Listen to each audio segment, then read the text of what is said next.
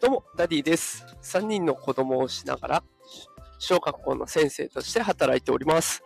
このテクラジでは AI や NFT といった最新のテクノロジーを使った子育てや副業のテクニックを紹介しております。え平日の朝の時間帯はですね、元気が出るライブということで、えー少し憂鬱な平日の朝の時間帯の背中をそっと後押しできるような、そんなライブ配信を行っております。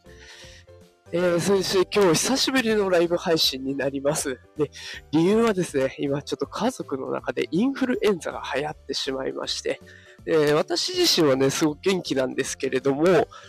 子供たちとあ妻がね、ダウンしてしまって、ちょっとその介護とか、介護っていうんですか、面倒を見たりとかね、あと、仕事もお休みしたりとかしなかったりとかで、いろいろバタバタしていて、久しぶりのライブ配信になってしまいました。で、えー今日のライブ配信なんですけれども、テーマとしては、時間貧乏というテーマでお送りしていきたいと思います。まあ、そんなこんなでね、バタバタしてると、こう、なかなか、時間にゆとりが持てないんですよね。で、今日も朝、ね、急いで子供のご飯を用意して、で、とりあえず私だけ出て、で、妻はまだダウンしてるみたいな、そんな状況だったんですけれども、うーん、なんかね、こう、準備してても、一番上の子がね、あれやってこれやってとか言うと、ちょもうイライラしてきちゃって、もう今それどころじゃないんだよとか、じゃあもう自分でやってよとかってなっちゃう。もう時間にゆとりが全くなさすぎて、ね、もうまだまだ時間はいっぱいあるはずなのに、精神的に追い詰められてしまって、時間貧乏になってイライラしちゃうってうことがありました。えこれを聞きの方もきっとね、いろんなことで焦ったりとか、追い込まれたりしていて、イライラしちゃうことってあると思うんですよね。でこうなってくると、ちょっとね、時間貧乏というか、まあお金はあってもね、精神的なゆとりがないっていう状況だと、まあなんか元も子もないよなっていう感じがしちゃいますよね。で、あのーちょっと前に流行った、限りある時間の使い方という本がありましたけれどもね、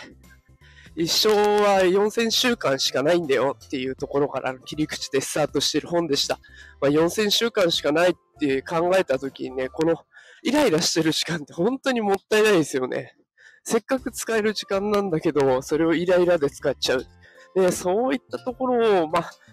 ふと振り返ればね、こう冷静に考えればできるので、この4000週間っていう限りがあるんだ。今の私たちの、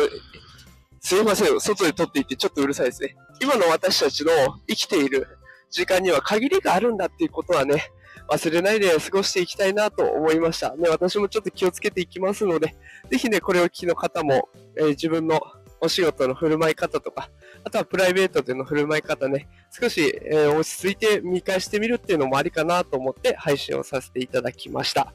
ということで今日は時間貧乏について話をさせていただきました。ごめんなさい、外でちょっと車の音がうるさくて申し訳ございませんでした。え毎朝通常放送で5時から AI、NFT 情報、最新情報をお届けしておりますので、よかったら聞きに来てください。えーコメント、感想、絵文字で大丈夫ですので、どしどしどしお待ちしております。よろしくお願いします。それではまた明日朝5時にお会いしましょう。さよなら。